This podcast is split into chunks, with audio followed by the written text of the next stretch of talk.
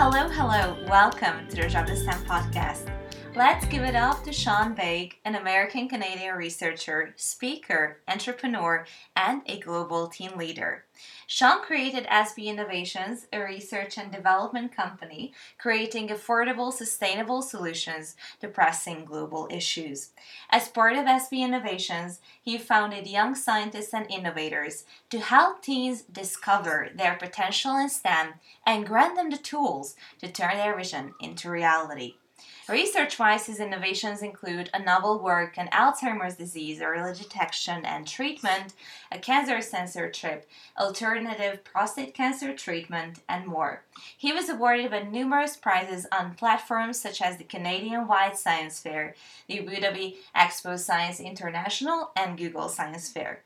Also, the ISEF gang is expanding since Sean won third place in Material Science and the Patent and Trademark Office Science Society Award and the Young Scientist Award Best in Fair at the Taiwan International Science Fair. He's been invited to speak at TEDx, the United Nations, and numerous other places. So now I'm gonna let him do the talking and welcome Sean to the podcast. Thank you so much for having me.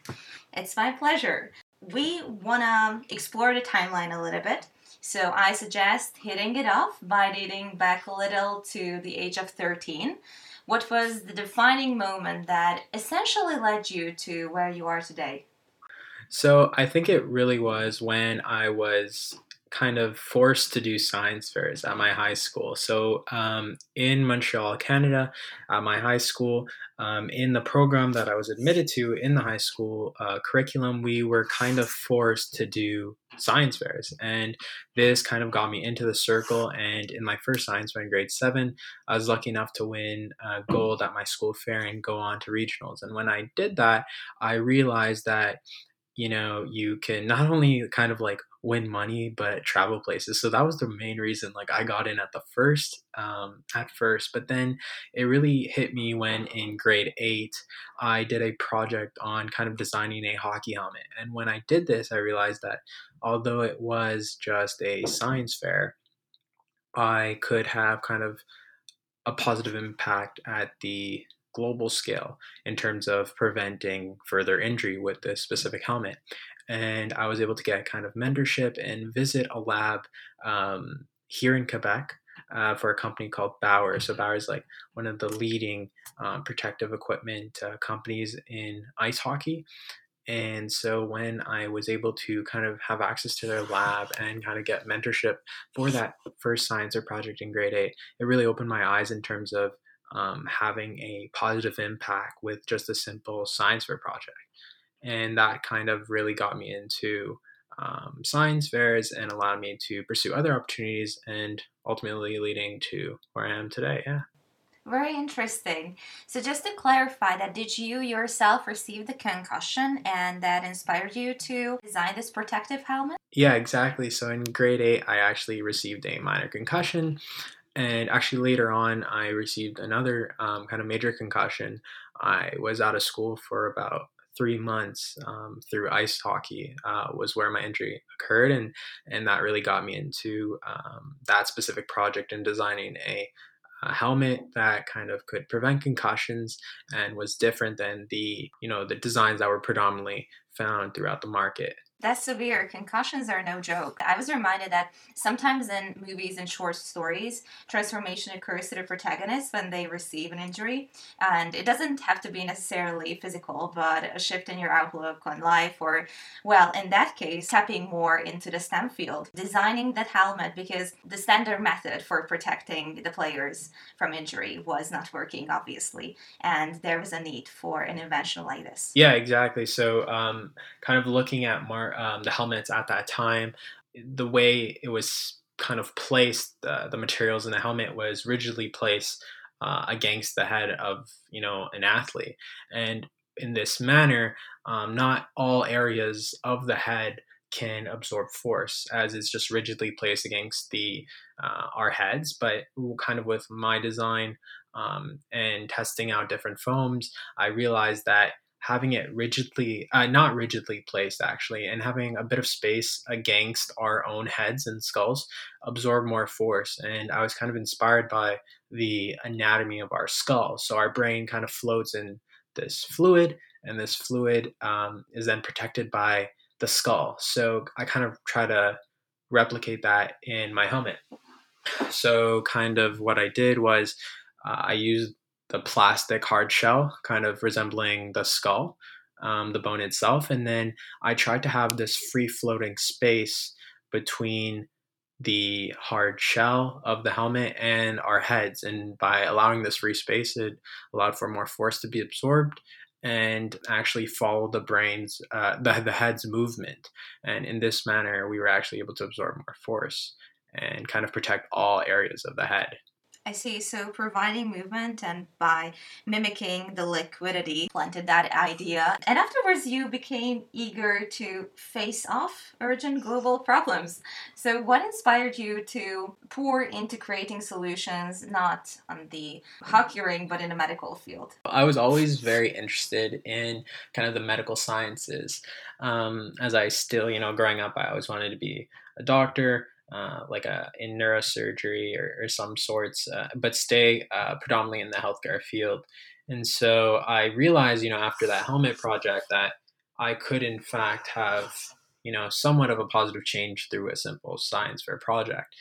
And that's when I realized that through the science fairs, I can actually shift into more of a the medical fields.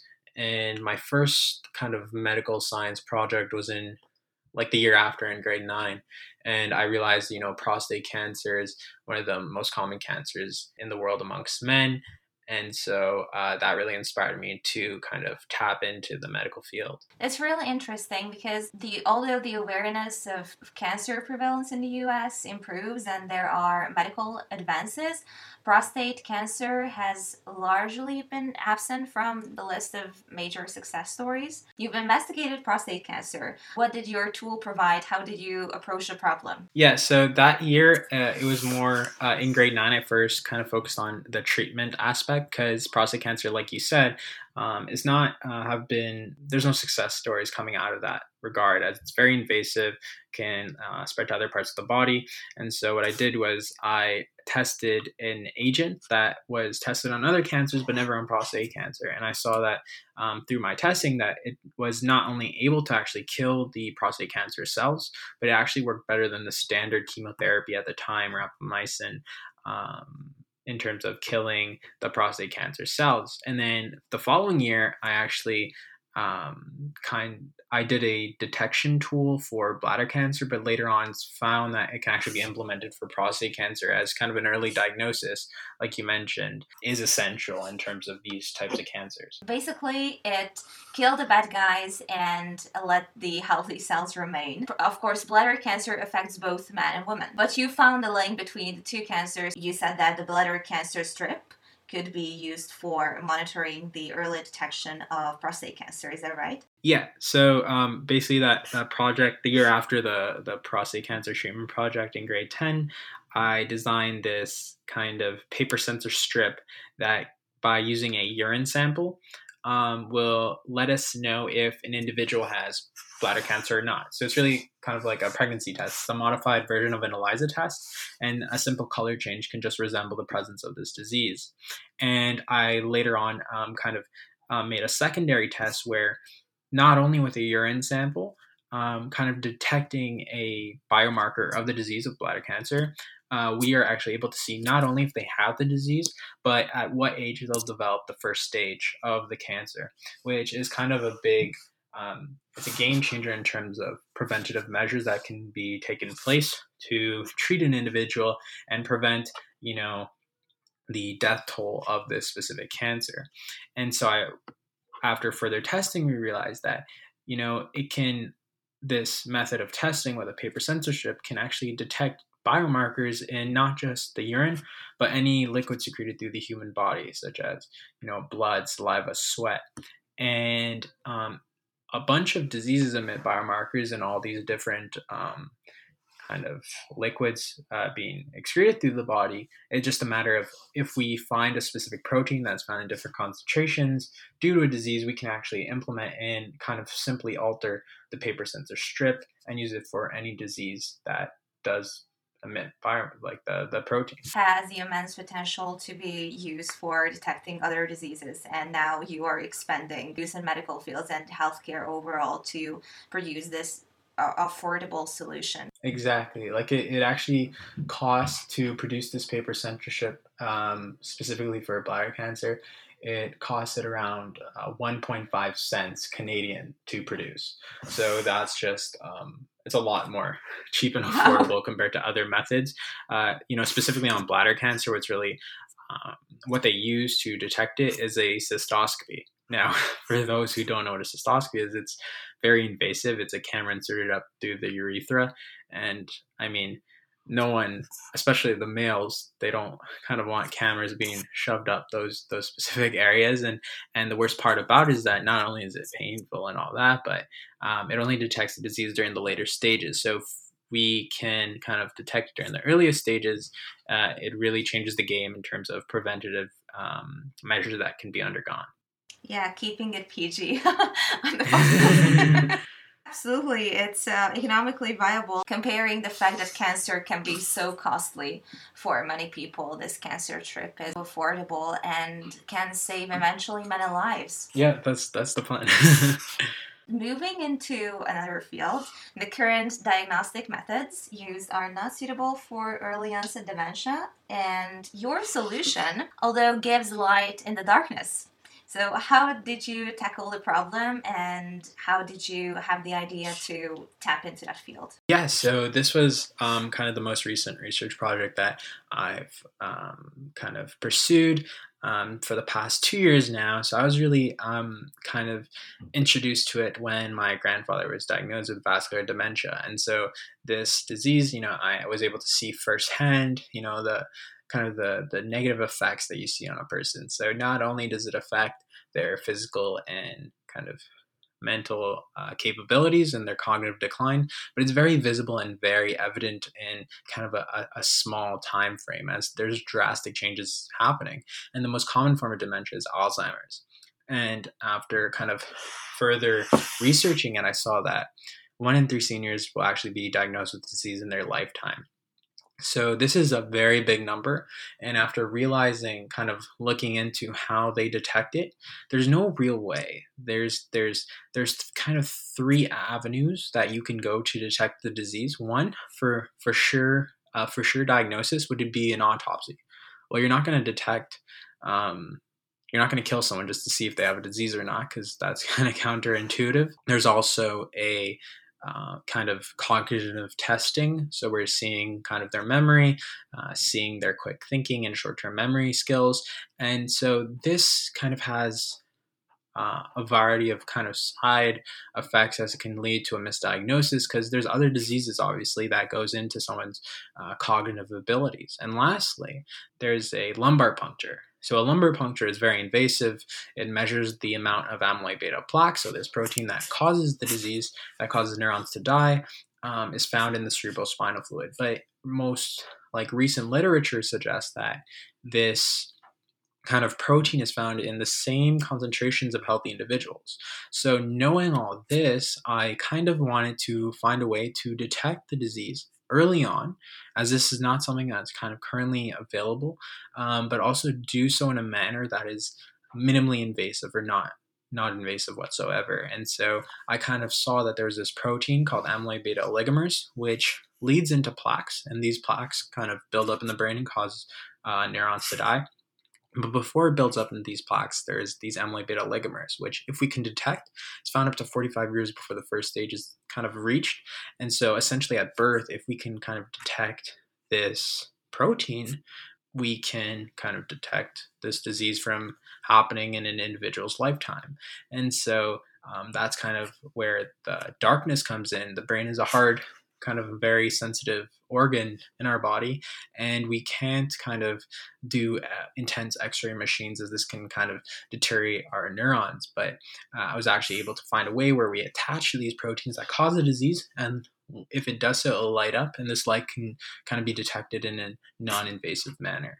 So that's why your project was entitled Lighting Up the Brain. Exactly. So essentially, how it works is this molecular probe uh, is injected into a person's bloodstream. It'll make its way to the brain and light up.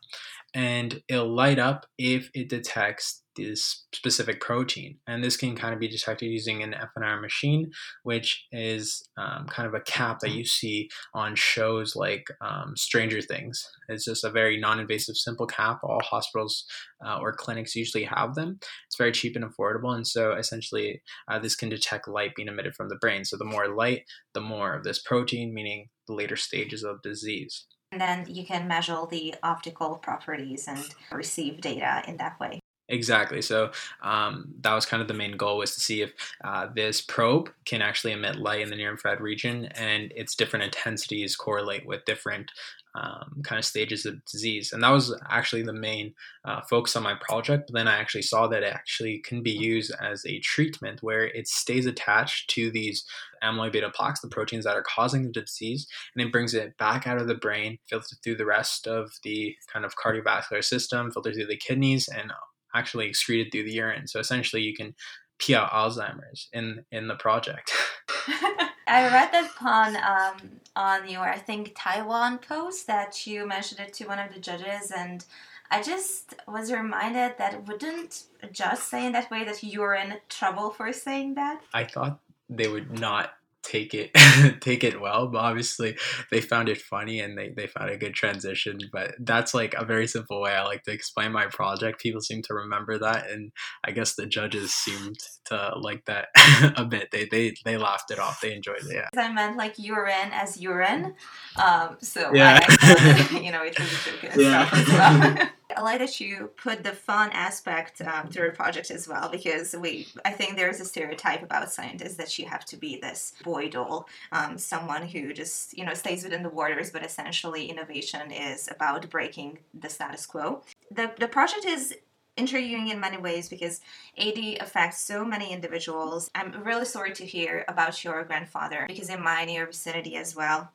I could witness that the greatest enemy when it comes to dementia is time, essentially.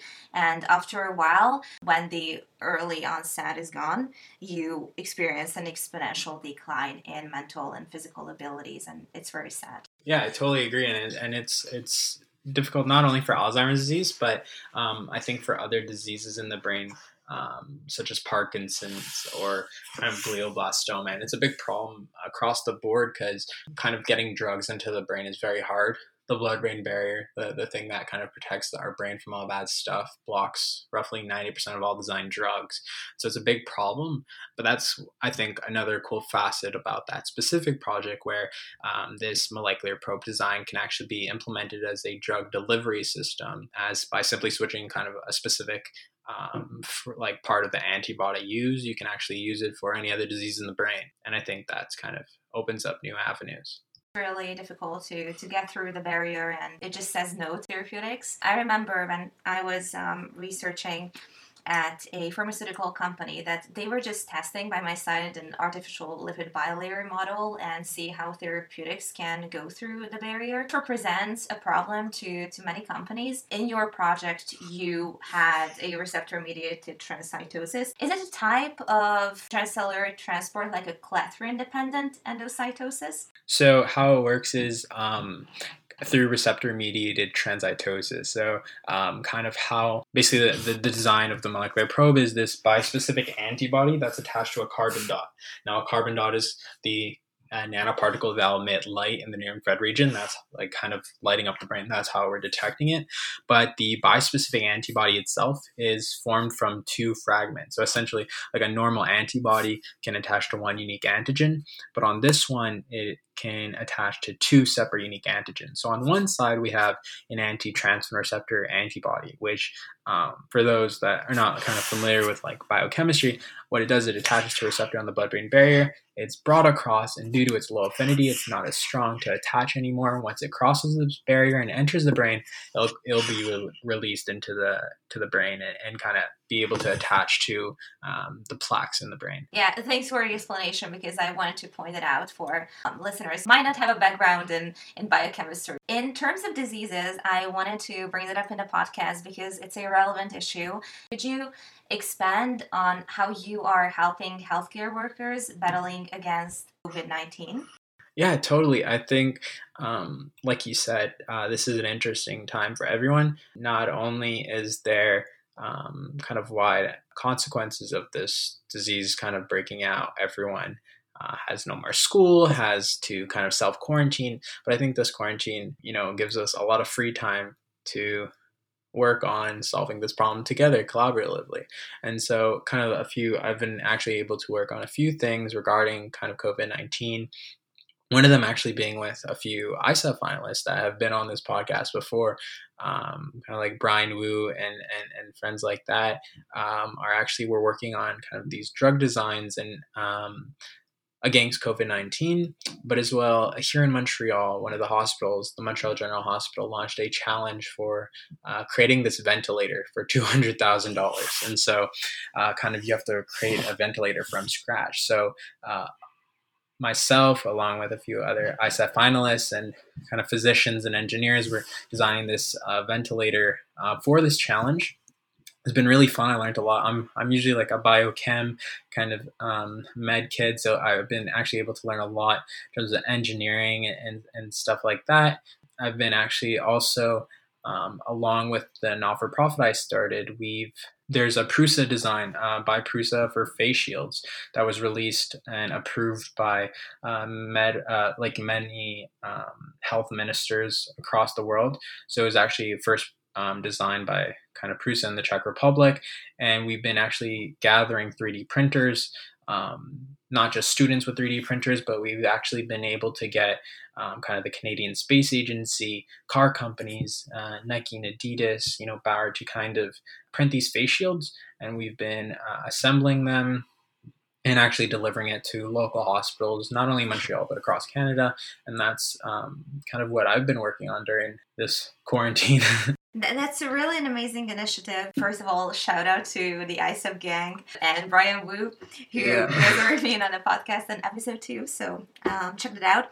But it really is a pressing issue because, as you mentioned, the Czech Republic, I have friends from there who told me that because of the low supply they had experienced, they had to utilize plastic bottles to essentially create these face shields. I think it's uh, very inspiring that you have the support behind your back to work on such an important project like this and knowing that you are helping the heroes who are uh, fighting for lives on the front line.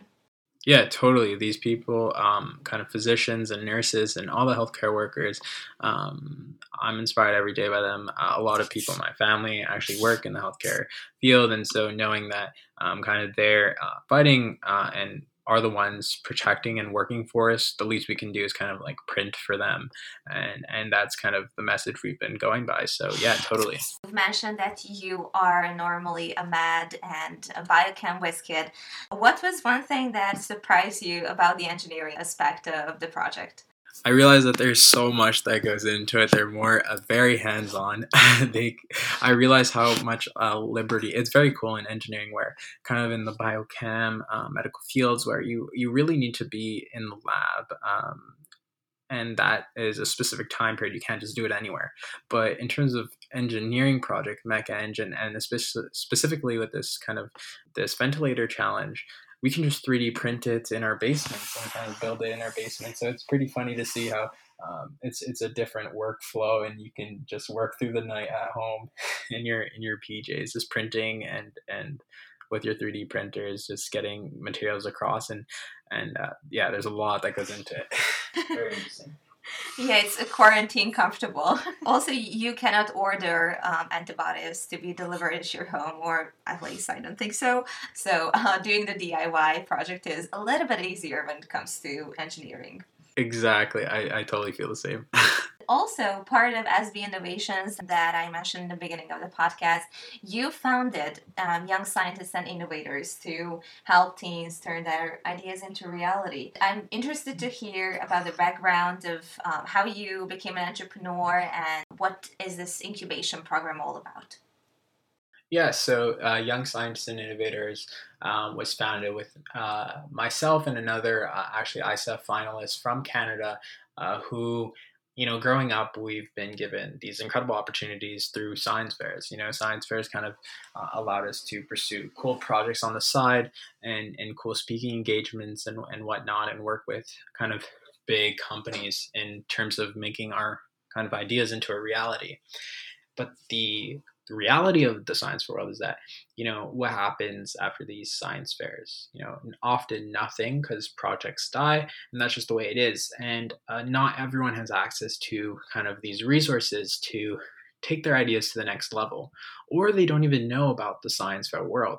At least around me here in montreal there's a bunch of schools or students who just didn't realize you know what you can actually get from science fairs or hackathons. You know people just think from what you see in shows. Like there's kind of baking soda volcanoes and whatnot, but there's actually cool science being um, kind of coming out of these fairs, just like your projects that you've you've made and and a lot of other people that you have had featured on this podcast. They're doing incredible work that is truly changing the world, but it's not kind of widely known um, amongst at least North America. So the goal of Young Scientists and Innovators with YSI is to kind of inspire, empower, and promote STEM to youth um, based on kind of our talks. We give talks and host workshops and conferences to kind of show the, tr- the true um, kind of science fair world and the opportunities that you can get. And so we also started the incubator, like you mentioned, through it, where we have connected um, high end science fair projects and turn them into a company by the end of a 12 week program. So, so far, we have done kind of intense mentorship with uh, people in the Montreal area and connect them with kind of patent agents, um, investors, you know, venture capitalists, uh, you know, product managers, really all the tools that is necessary and, and teach them the basis of entrepreneurship. And I think this is a cool um, time, um, especially with uh, high school students doing science for projects where they have a lot of free time. They can uh, have kind of no adverse effects if all goes south. You know they're just after all high school students and and and you can there's no real consequence to failing at this time period which i think is interesting. And so through this incubation and kind of mentorship programs we've we've had uh, we've had you know incredible people ranging from you know treatments for neurodegenerative diseases to kind of um, you know sustainable energy kind of tools and, and it's a real cool um, network and community of people we've been actually able to to grow. It surely is an impactful work because just as you said that research goes beyond explosive volcanoes and colorful solutions.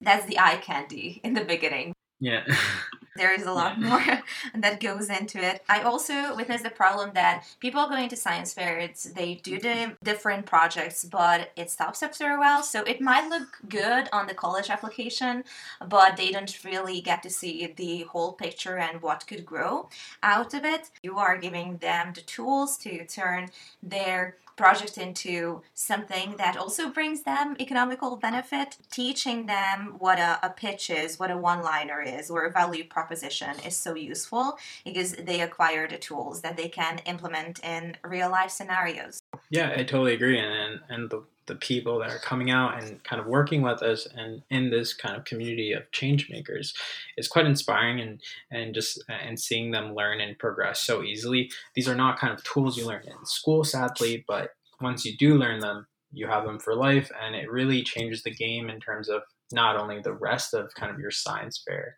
kind of career, but as well on the sides beyond the science fairs and kind of taking your idea to the next level. Exactly, and and creating a safe space for them to further explore and evaluate their ideas. I work in Hungary with um, different startups and, and global incubator programs, and they also want to invite the youth into this world because sometimes it's not the lack of interest that keeps them away, but the lack of information that is transmitted to them. So if you hit the receptors, then that's a good sign, and that's why STEM outreach is so crucial. Totally, yeah, you said it perfectly. and I also like that you listed some of the innovations that were born under the umbrella. I don't know, can, can I say that researcher family or very supportive alumni group that has been formed? Yeah, totally. There's been cool projects uh, being brought out. Um, even like, especially in the, the, the community here in Montreal, there's people kind of um, discovering like ancient Mayan ruins uh, overlaying stars of South America. There are people making um, super dams, kind of taking uh, all the toxins and, and CO2 in the water and actually producing into energy and oxygen uh, emission. There are a lot of cool kind of research projects coming out. And now we're trying to actually uh, create an online forum where um, we can not just have people locally in this area, but uh, people around the world. You know, not everyone has resources in their areas, and so that's something we're um, planning on launching later this year. Awesome! So you are expanding the network and bringing these innovative solutions to to the public and for the benefit of others. Yeah, that's the goal. We've been well, kind of touching the the topic of science fairs, but let's um, get deeper into that because you participated at several international science fairs and expos, such as ISEF, the White Science Fair, Abu Dhabi, Taiwan International, and Google Science Fair. So, what do you most enjoy about competing at those platforms? I think what I most enjoy is what probably any other science fair kid would say, and that would be that the people you meet and kind of um, the ability to not just talk about your research by with people who kind of get it but you're with like-minded peers and they're all doing incredible stuff you know at first you know i was very uh, you know when i first got into science fairs at like 13 i thought everyone would be like such like nerdy kind of people you know the stereotypes. But i was so wrong. There's people kind of top athletes in the world. There are incredible musicians. And um, everyone's just so well balanced and driven. And it's an incredible kind of community that um, you know we've all been able uh, as science fair kind of kids to form. And and you have a great network that is formed. And the experiences you get not just presenting your research and uh, all the science fair aspects where you learn how to get judged you know how to present your ideas you know how to kind of get a point across and kind of sell a project and not only the basic kind of rules of the scientific method but you actually are able to kind of get this cool community where you can work on products later on. For example, if a pandemic breaks out to make a ventilator, you have a cool group of people to call upon and kind of work on side projects, and it's it's very inspiring to see. What you said about the other researchers is so true because they are so well rounded and so accomplished, but also they have this open mindedness that does not only translate into discovering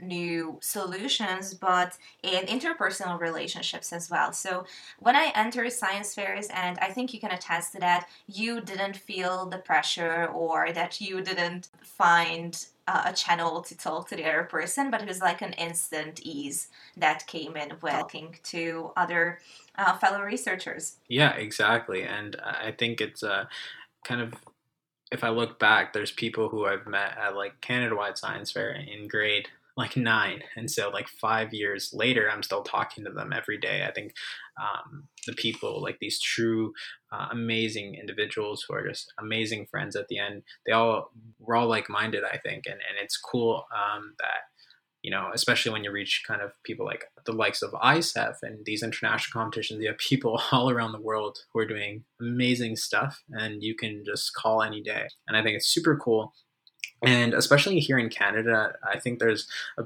big culture in terms of going to these competitions. You you get so close with your teammates. Um, you know, if I think about about all the amazing opportunities uh, and the kind of like experiences looking back, a lot of them come from kind of um, the rest of you know, the team that you, you you go with to these competitions, and all the experiences that you get together and share are, are quite quite incredible, yeah. About the Canada-wide science fairs, I've interviewed Manning with V at USIS and uh, also Brandon, and what I got um, out from their responses is that it's so huge, and I think that it's very inspirational to see that there is the culture of doing science fairs in Canada. Even though you might feel like you're pressured into this, or you know, it's well, an inconvenience in the beginning, you still get a taste of the scientific world, and you might end up liking it and becoming an entrepreneur just as yourself. Totally, yeah. The culture, uh, in terms of science fair culture here in Canada, is incredible. Um, you know, you meet not only crazy, amazing people like Brendan. Brendan's one of my very good friends, um, and uh, I think, especially in terms of Canada-wide science fair, it's not really just the science. Um, there's so many kind of field trips and activities that you do during the week, and you get to kind of uh, explore a different city in Canada that you might have not ever kind of gone to, and for that reason um, I think the community that's built uh, here in Canada is very close for that reason across across the country. And uh, in terms of kind of cross collaboration, it, it's cool to see after these science fairs how the alumni actually uh, work on cool projects. You know, start not for profits or, or things like that, and, and it's really cool to see. So great. I know well, based on the ISEF experience, that your pins were one of the most wanted uh, pins at the science fair, along with the koalas. It was real on the top, and also the fashion merch was on point, so you couldn't miss um, the Canadian red hoodies. Talking about ISEF, um, if you could do a mental highlight reel which memorable moments would you include from ISEF or from other science fairs? First, a comment on the the ISEF Canada. I remember walking into the pin exchange, just getting bombarded with people uh, uh, with the pins. I didn't realize how much of value the Canada pins, even though it's just a flag, uh, was worth, and so it was pretty funny to see. And yes, I, I, I agree. We take pride in, in, the outfits that we, we get to wear. Canada is, I mean, we're the neighbors of the USA, and that's all. That's all that people think about. But yeah, it was cool. it was cool to, to, stick out at ISEF. But uh, yeah, I think in terms of uh, kind of like a highlight reel, I think my first Canada-wide science fair I've been to that was an incredible opportunity. Um, just going and traveling away from home for the first time. Um, and participating in kind of the highest level that I've ever been at that point um, was kind of a highlight for me. Then kind of Google Science Fair, but most specifically ISEF, you know, reaching and, and being in the top of Canada. You know, Canada only sends 14, 13 projects each year. So it's a very small number. Um, I, I, at Canada Wide Science Fair, they announce like they they give the stats each year, and it's really if you get selected to go to ISEF from Canada, you're in the top 0.05%. Being in that community and kind of group of people is really cool and humbling and, and an honor kind of to experience. But just meeting the incredible people all around the world and sharing your ideas at kind of the highest level, kind of the Olympics of science fairs, um, was kind of like a dream come true. And then lastly, I would say was, you know, after doing science fairs for eight years, my last science fair was just um, in February at the Taiwan International Science Fair. And kind of having the last science fair was like across the world from me. It's, I've never, um, it was the first time I was in Asia. And so to have my last science fair there and actually to, I was lucky enough to win um, kind of the Young Scientist uh, Young Scientist Award, and so that was kind of like a dream come true. Kind of winning at an international competition and it being my last fair, it was really cool. Uh, I just remember being up on stage with the Vice President of Taiwan and just realizing like, it was it was a crazy year in terms of that specific Alzheimer's research project. Uh, and looking back, that was probably the the biggest highlights. So yeah it definitely crowns science fair journey you've took upon and i guess standing on the stage and i've experienced as well that it's such an overwhelming experience. And i think it's related to the fact that you've put in so much dedication and effort into your work that you get a cherry on top. You know deep down that you didn't do it for the award, but for a greater purpose. But it still is nice to to receive that kind of recognition. I totally agree. Yeah, I mean, obviously, it kind of um, kind of allows you to realize that all the all nighters and all the late nights at the labs were worth it. But I think um, kind of I think any science fair kid can attest to it, where um, you work so hard, you really focus on your research for so much time, and then it's really at these points where you know at the end of the science fair, um, kind of at the award ceremony, kind of allows you to pause and reflect on kind of all the stuff you've done and really appreciate how far you've come. And yeah, like you said, it's a cherry on top, and no one really does it for the awards or the money, but um, it's those things that kind of allow you to look back and reflect on all the work you've done. Absolutely. And before the reflection, it's great that parties are also provided um, during these experiences, uh, just like the mixer or um, the pin exchange. Also, the conversations that you have with other scientists that might last until 2 a.m. in the morning. You will never forget them. and you've also spoken to over 10,000 students through interactive workshops and speeches. And now I would like to ask you to uh, share the central message that you now want to give to young people. I always say this kind of same along the same message at all these talks where all around the world, you know, the youth, like people our age, are always told we're the next lawyers, doctors, activists, engineers. We are the change makers and we are the leaders of tomorrow. But we do not need to wait until tomorrow to lead. And I think um, this is an important message to get across because, you know, like we were touching about about earlier, where people don't often kind of like students don't often realize you know you can do cool projects through science fairs. You can do cool projects through hackathons. You see people that have been featured on this podcast. They're all doing amazing stuff. And you don't really need to wait until you're a phd or you're in university. You can do this now and you can and you know with the internet and kind of resources available people can have a cool change. And really in science it's not about you know how smart you are how old you are. If you have something in mind you're driven to make a change and you have the perseverance kind of to make something work that's what makes great scientists. And um, I hope people um, kind of can realize that. It's such a vital message because, just as you said, your age or any other external factors do not predestinate you for a defined future.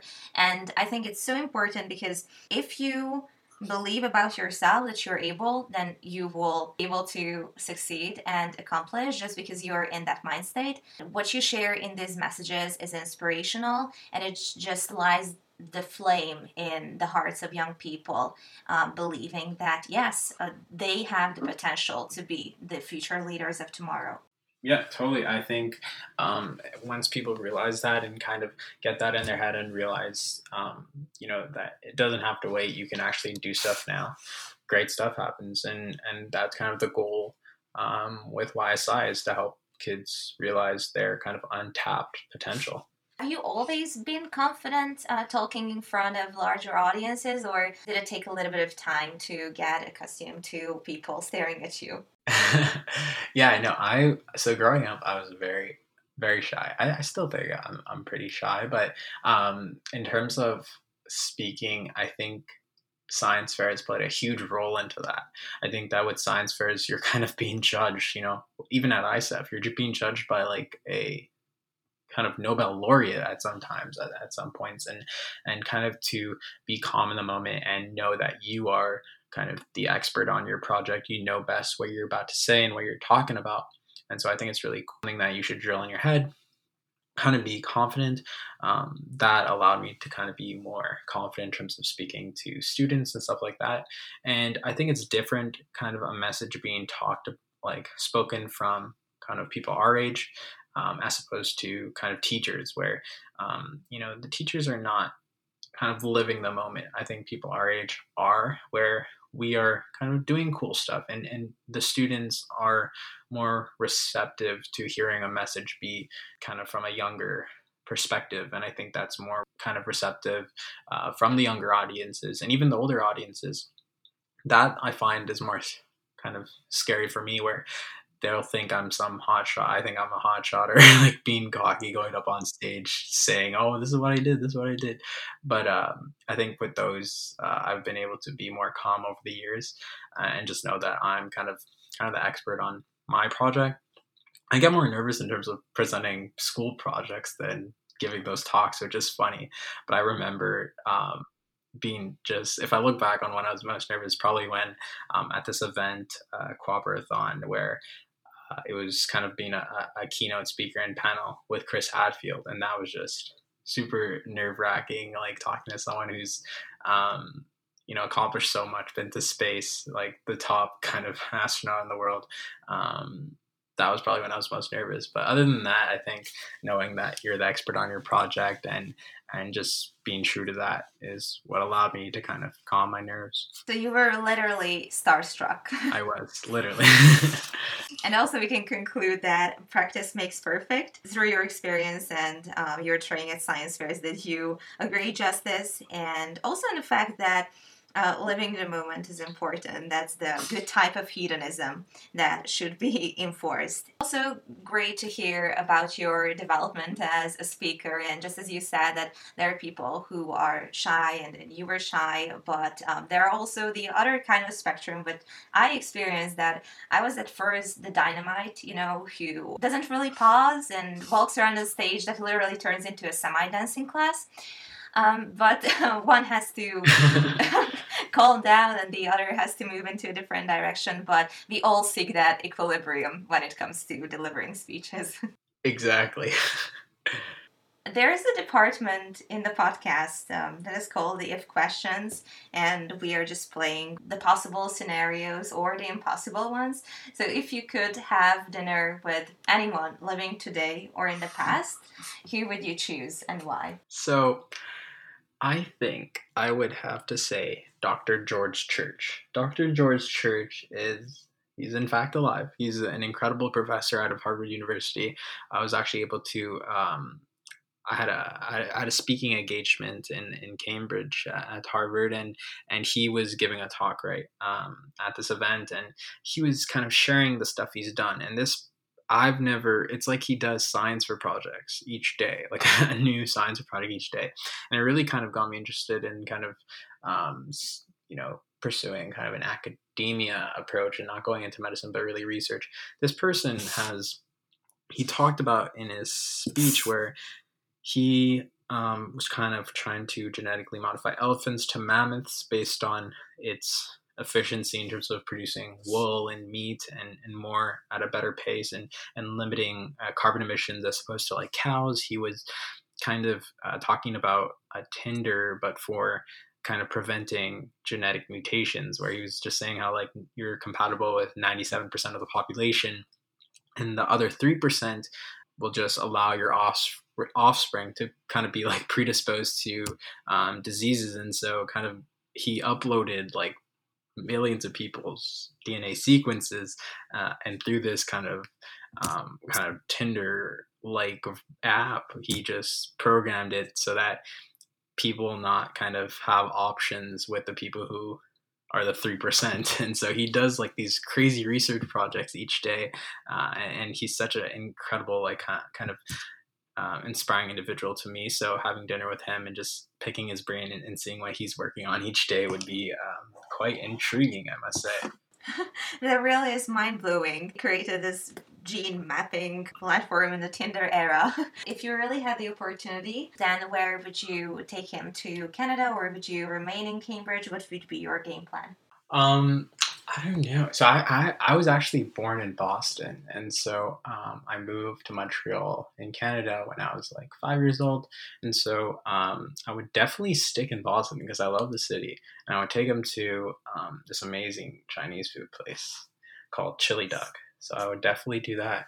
It sadly has closed down since, but if it was still open, I would definitely take them to Chili Duck staying truthful to the name, would you eat Beijing duck or uh, baozi or steam buns? What, what would you offer? I'd offer them the, the good, uh, the, the Thai Thai noodles uh, that they, they serve. They serve the best uh, kung pao chicken and uh, Thai Thai noodles. So definitely that that would be the go to.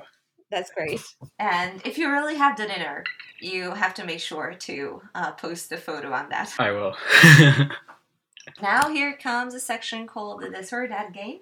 And as the name suggests, you're going to choose either or. Now the first one.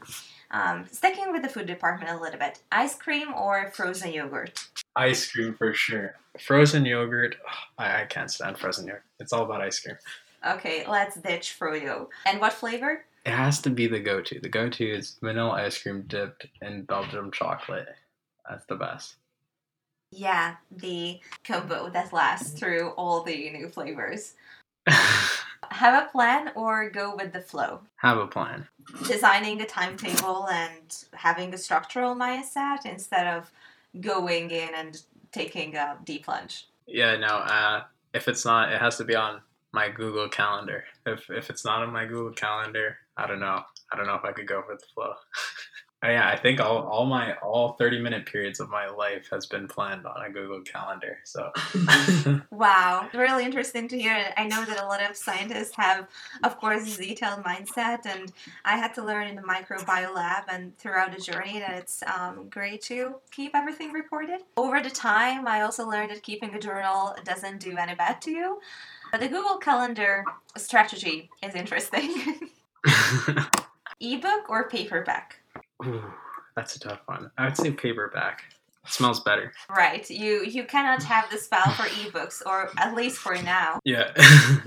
There's a special feel to actually holding a book uh, in your hands. Feels a little bit of a time travel, especially when it's about an antique book and you feel that you found a little bit of treasure for yourself. I totally agree. Sports now. I know that you've played hockey, but hockey or lacrosse?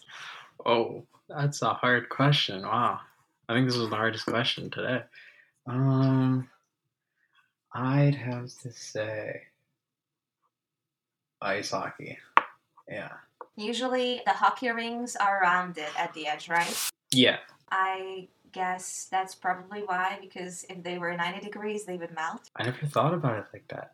That probably makes a lot more sense why I just I thought 90 degrees would just make no sense if a puck was like to be shot around, it'll just get stuck in the corner. But with rounded edges, it would go. But yes, it will melt easier if it's 90 degrees. yeah, then that temperature related. well, if it would be, then it would be swimming in pads.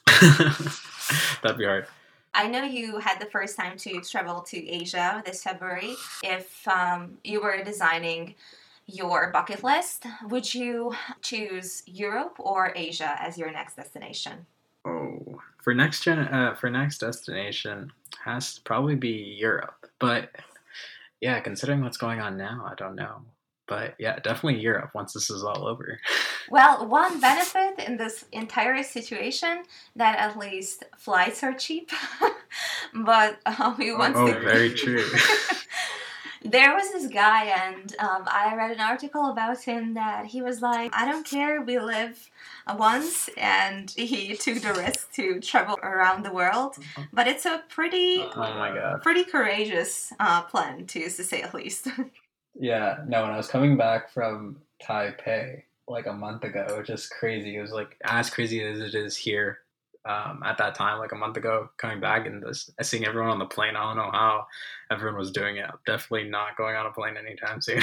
yeah, or in, in lab mask and lab coat and all the equipment, but it's it really is impossible because now they're conducting research that the virus can stay on metal for three or four days and it doesn't die. So everything you literally touch is corona infected. When when you were in Taiwan, did you have to wear masks? Were there any safety precautions um, that you had to follow?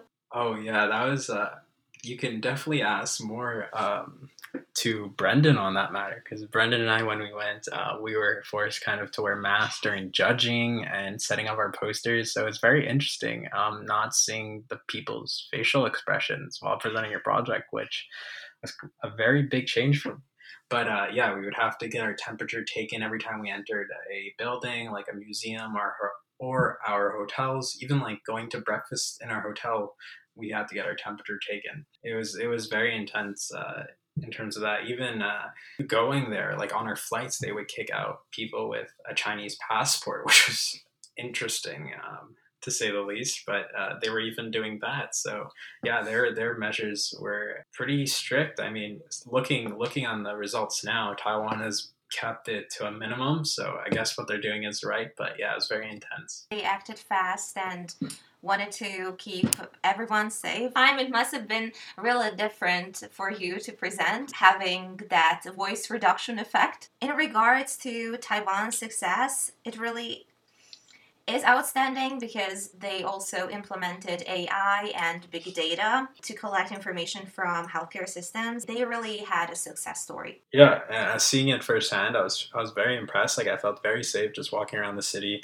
and uh, everyone was just doing proper preventative measures, uh, keeping distance, washing hands, uh, but while still uh, kind of not stopping life uh, like it does feel now. Like everyone's like it feels like life's on pause, but over there uh, you can go hiking. Everyone is very respective of the measures to prevent diseases. So um, yeah, it's very uh, it's very cool what they were able to do there. That's great. Staying within the borders of the four walls at home is is interesting. Just as you mentioned in the podcast, that it also gives you the ability to pour more um, energy and time into developing your skills in different fields, taking online classes. Many classes at Ivy League schools are free now, so there is a lot of possibility out there to invest more, not just in yourself, but doing projects that might benefit others. Yeah, I think it's a very unique, interesting time for everyone, and uh, if you can kind of create use use uh, out of this time.